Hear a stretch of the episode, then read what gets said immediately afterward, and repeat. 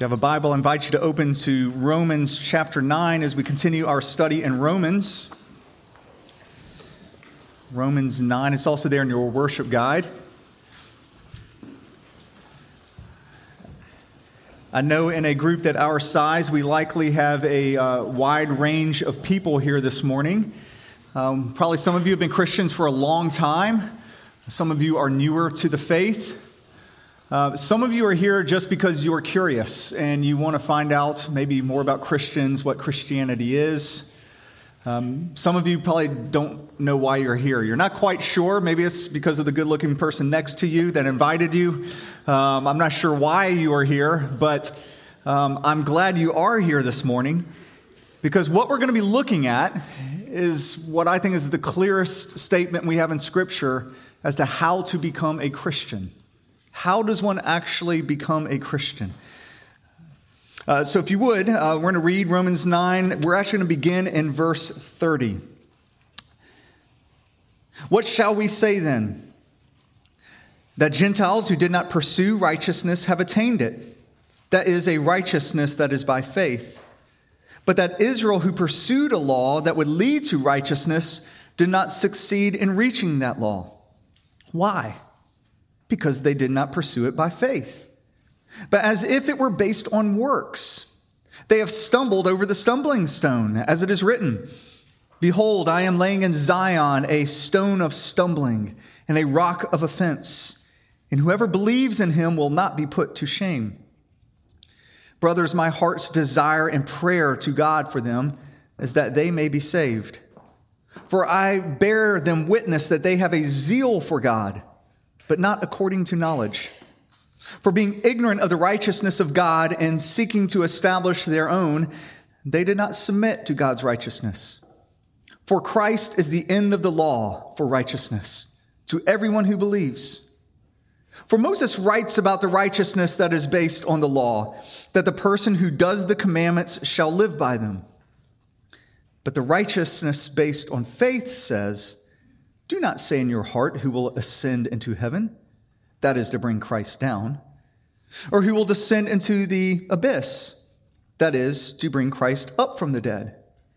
But what does it say? The word is near you, in your mouth and in your heart. That is the word of faith that we proclaim. Because if you confess with your mouth that Jesus is Lord, and believe in your heart that God raised him from the dead, you will be saved. For with the heart one believes and is justified, and with the mouth one confesses and is saved. For the scripture says, Everyone who believes in him will not be put to shame. For there is no distinction between Jew and Greek, for the same Lord is Lord of all, bestowing his riches on all who call on him. For everyone who calls on the name of the Lord will be saved. This is the word of the Lord. You would pray with me. Father, we do ask that you would honor the very reading of your word. Through your spirit, you would talk to us. Lord, I pray that perhaps for the first time, some people here would hear you, Jesus, calling them, calling them to yourself calling them to lay down their burdens and to come and find rest. Lord, I pray that my words would fall to the ground and blow away and not be remembered anymore. But Lord, may your words remain and may they change us. We pray this in the strong name of Jesus. Amen. Uh, so, Lauren and I have made many mistakes as a parent.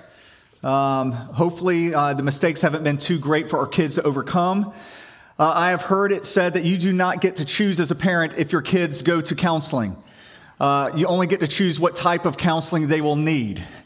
And, uh, and if you are a parent, you realize that your kids will someday be in counseling due to your parenting. Um, you, you just hope you don't mess them up too much. Um, it's not easy, though, being a parent because you literally have to teach your children everything. I mean, things that are just so common sense, you have to teach your kids. I had to teach my kids you don't drink toilet water, uh, you don't eat cockroaches. Uh, the worst was this um, one of our girls climbed up in our bathroom sink and she pulled out the little stop and she just ate all of the black goo. I mean, she wouldn't eat dinner, but, but she ate that. And we had to tell her not to do that twice, okay? Uh, but as a parent, you're always having to tell your kids, you know, what not to do, and you're always instructing them. Uh, there was one area that we wanted to make sure we didn't mess up as parents, and it was this we wanted to introduce our children to God the right way. I mean, that's a pretty big ask that we have as parents from God. Like, we have to introduce our kids to Him. We help shape their very first thoughts about God. So, how are you going to introduce God to your kids? What are going to be the first truths that you put forward before them? Do you introduce God as, I like to tell you kids about our Creator, a Redeemer, the one who forgives you, um, they instinctively kind of pick up on he's the one who you give thanks to because you're always thanking him for food, you're thanking him for a good day, you're thanking him for things. But what's the first truth you tell your kids about God? We decided, uh, Lauren and I, we put a lot of thought into this, and we decided we were going to introduce our children to, to God as this He is the one who changes hearts. And so when our kids asked about God for the first time, uh, each one of them, we said, Well, God is the one who changes hearts. Uh, so, I mean, once again, I think I just probably decided the type of therapy they will need someday. Hopefully, that didn't mess them up too much, but, but I thought that was the best introduction to them. It, it implies a lot. For one, it shows them that they need a heart change.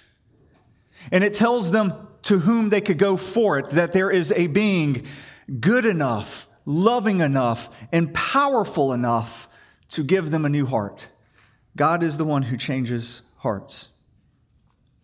Now, as we have been digging through Romans 9, we have seen God change hearts. Um, we have seen that this heart change that happens to Christians, that this is something that Paul explains through the terms of election, or he says, people's hearts are changed by the predetermined plan of God predestination. And I know I did such a great job preaching that. None of y'all have any questions about predestination. Actually, know that I have questions. Um, I have studied that for over 30 years, and not all the puzzle pieces fit into place. There's some things that are still fuzzy with me when I think through that. Um, but that's okay because I still have a lot of questions about the Trinity. I mean, we were just singing about God in three persons. Explain that one to me. Uh, somehow God is in three persons, yet there's one God, and also each person is fully God. Those are truths that we hold up because Scripture clearly teaches them. But when we try to figure out how they work together, we're not really sure. And it's similar with predestination. Uh, when it comes to the sovereignty of God and the will of man, we see that God is 100% sovereign. He is sovereign over our hearts. And we also see that man is 100% responsible and that our decisions matter. And we hold on to both of those truths. Now, Romans 9 leans into the sovereignty of God. Romans 10 leans into the responsibility of man. Uh, in Romans 9, Paul leaned into God's sovereignty, um, and he told us that the reason we are saved is because we are elected.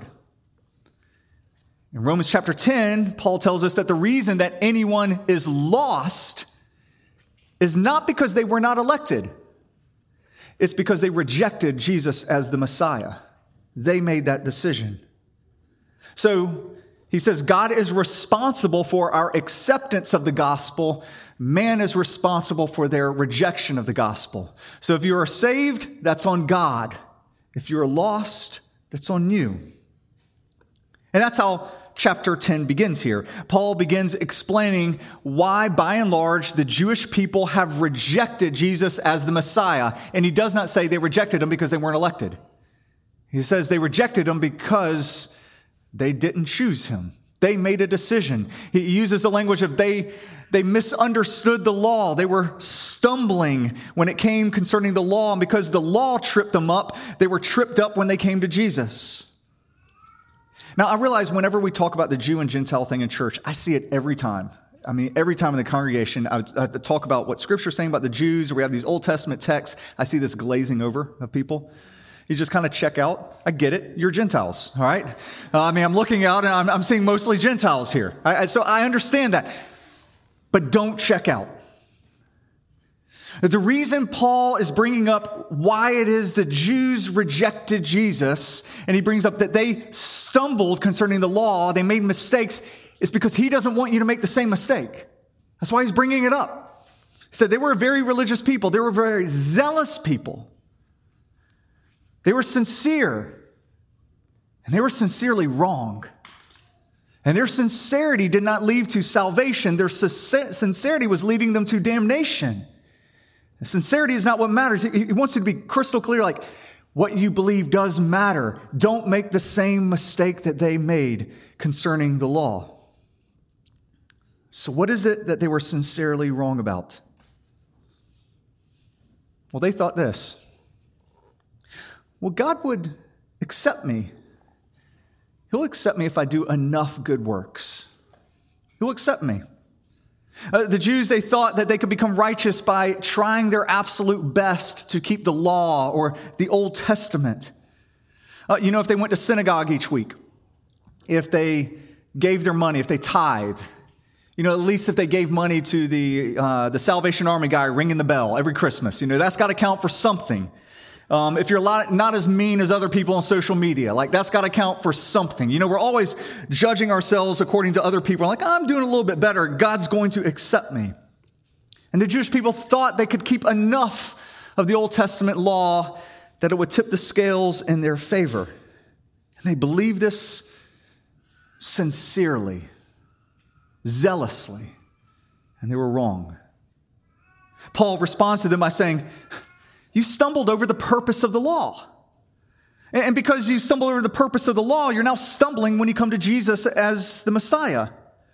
He's like, you're, you're just tripping all over the place. And as I look out into this room, it's likely a number of you have been tripping over some things concerning Christianity. There's some things you just assume that Christianity teaches, that Christians believe, and it's causing you to trip and to stumble and never really come to Christ. Perhaps for some of you, you think that Christianity is a bunch of rules that you have to follow, or that you have to live a perfect life in order to be Christian. And so you walk into the room like this, and it was really hard for you to walk into a room like this, and you look around and all you see is perfection. You see that perfect Christian there, sitting with their perfect family, who drove in in their perfect minivan you know, they're bringing out their perfect Bible, taking perfect notes. Like everything about them is just perfection. And all you feel is, I can never measure up to that. If that's Christianity, I can never measure up. And you feel so defeated. It's like if you decided to work out and you went into a CrossFit gym for the first time. You walk in it took everything for you to get in there. And then all you see is those chiseled physiques lifting all this weight. You see perfection, and it does not inspire you, it defeats you. You are so aware of how weak you are, how flawed you are, and you think, I could give myself for 10 years and I will never achieve that. And you trip, you stumble. That's not the gospel. That's not how one comes to Christ. Uh, now, some of you, when you come to church, you get tripped up by seeing the opposite. It's not that you see perfection, you see the person you got drunk with this past Friday night. You see the person who was yelling at their wife in the parking lot. You look around and what you see are all these sinners, and you're like, I'm in a room full of a bunch of hypocrites. These people call themselves Christians. And you get tripped up over that. You're like the person who goes into the CrossFit gym. use the same analogy. You go in there and you're like, I don't even have to work out and I can lift more than all these guys. And we all hate people like that, don't we? Don't stumble over that. It's actually you're tripping over the same things. And that's, I have to perform. I, I have to achieve. That's how you become a Christian. I've got to strive up to some certain standard. And once I meet that, then finally God will accept me. And if you believe that, you're tripping over the same things that the Jews were tripping over concerning the law. But Paul says this in verse 4 Christ is the end of the law for righteousness to everyone who believes. And when Paul says that Christ is the end of the law, um, he's not just talking about the cessation of the law there. He's talking about the purpose or the end goal or the fulfillment of the law. The purpose of the law wasn't just so you would have rules to follow. The purpose of the law was to lead us to Jesus. You miss Jesus, you miss the point of it all. That's what Jesus told us. In John chapter 5, he's going to all these very religious, morally outstanding people, and he says, You search the scriptures because you think in them you'll find life. But these are the scriptures that testify about me, yet you refuse to come to me that you might have life. The scriptures are to lead us to Jesus.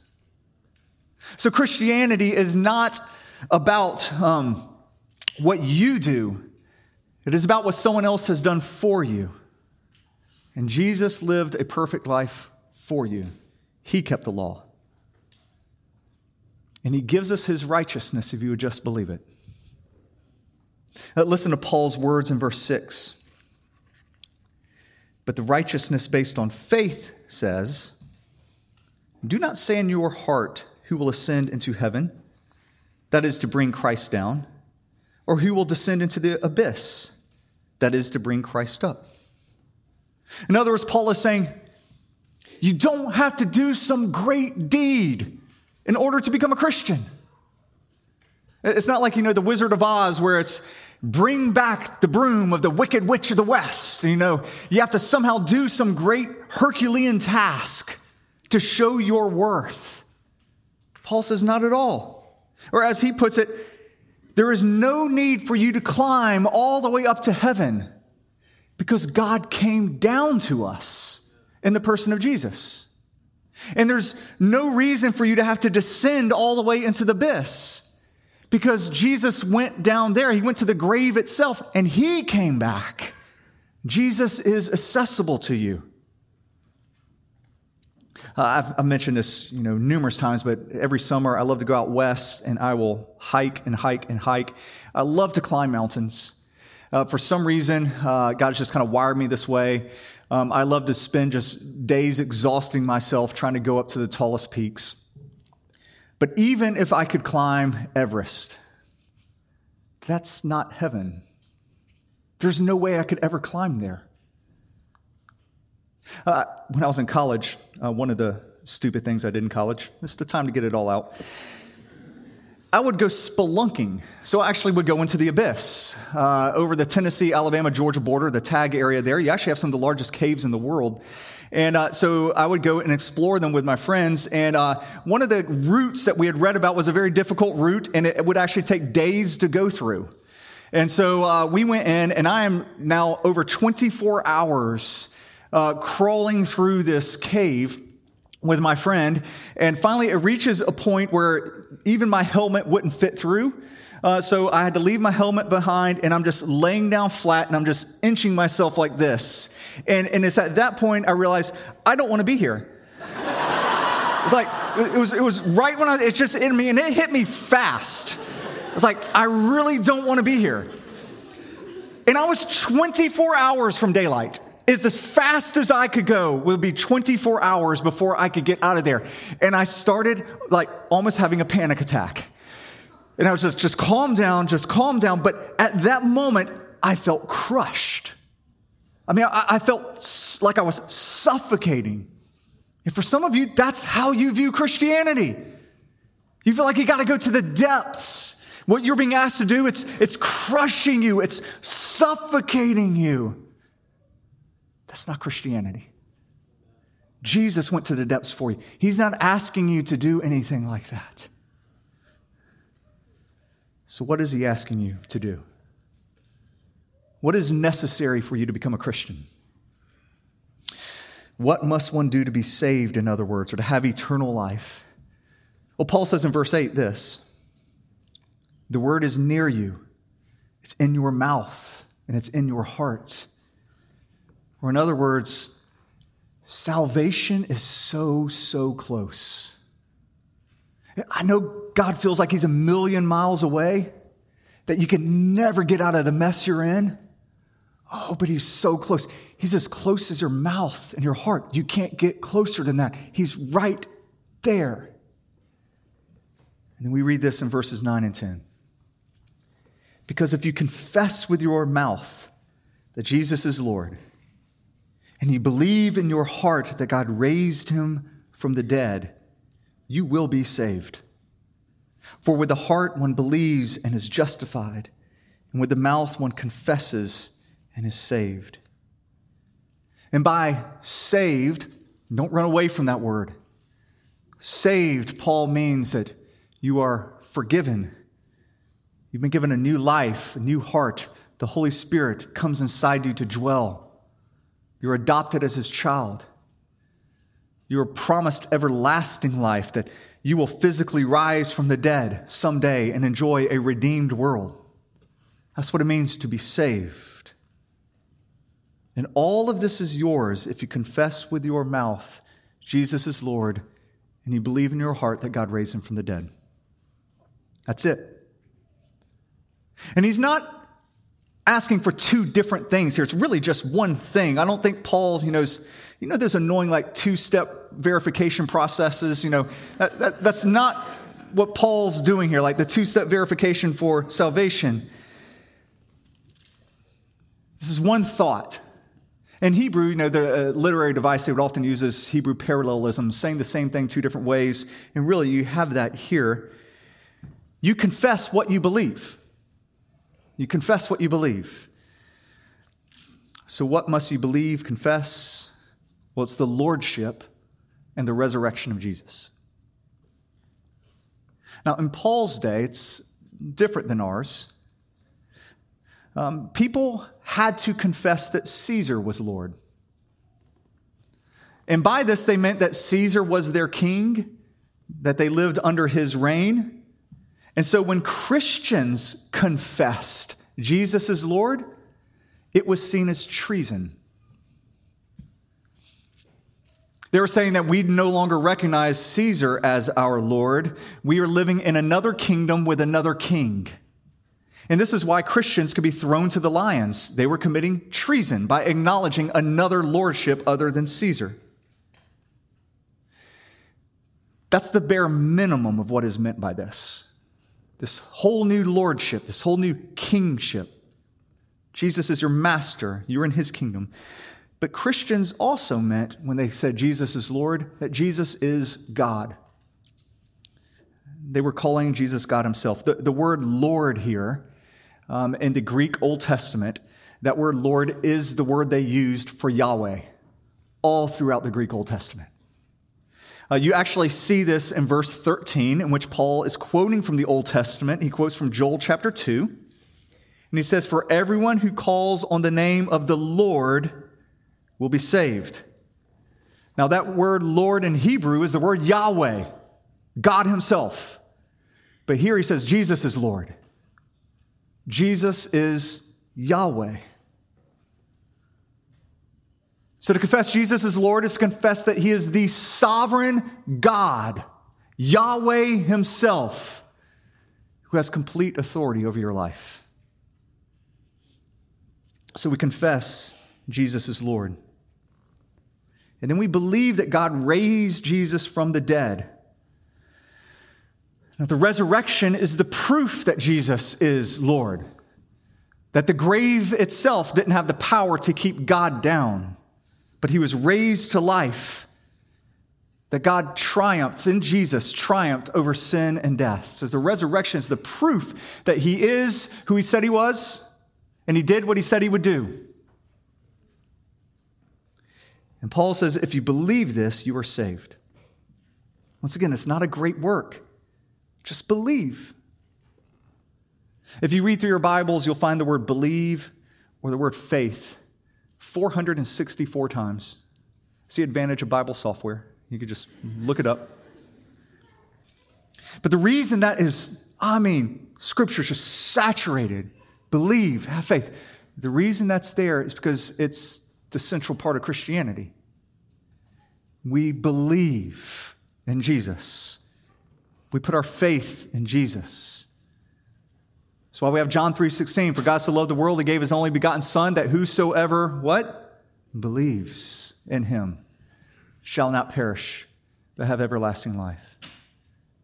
Or in Acts 16, when the jailer goes to Paul and says, What must I do to be saved? Paul just says, Believe in the Lord Jesus, and you will be saved. Believe.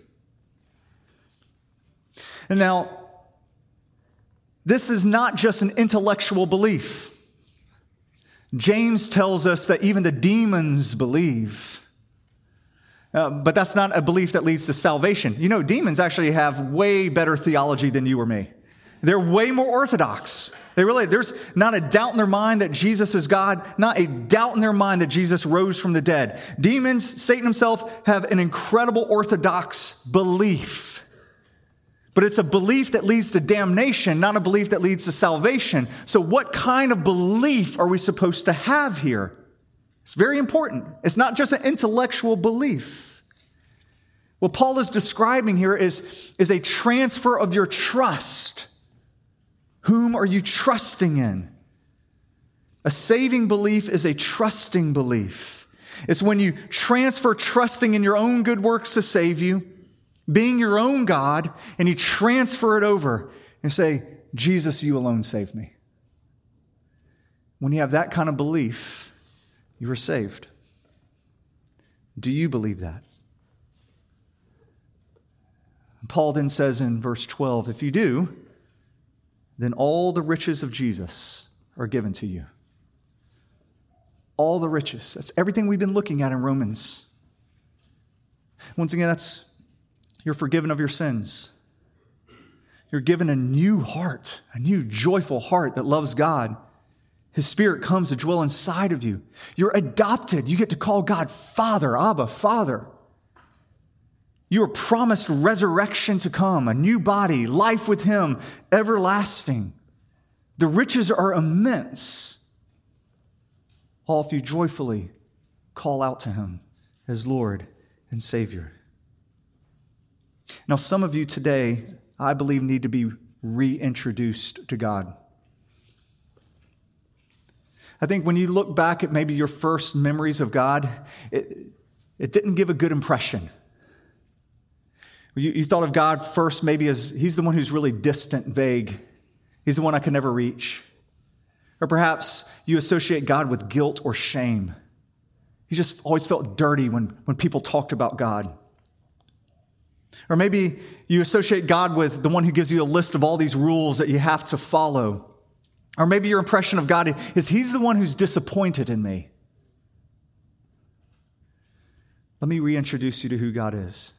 You see Him in Jesus. Jesus is Yahweh, He is God. And He's the one who changes hearts. He's the one who will joyfully change your heart should you call out to Him. He's the one who offers you forgiveness and everlasting life. He's the one who says, Come to me, all who are weary and heavy laden and I will give you rest. And I invite you in this moment to come to him. Pray with me.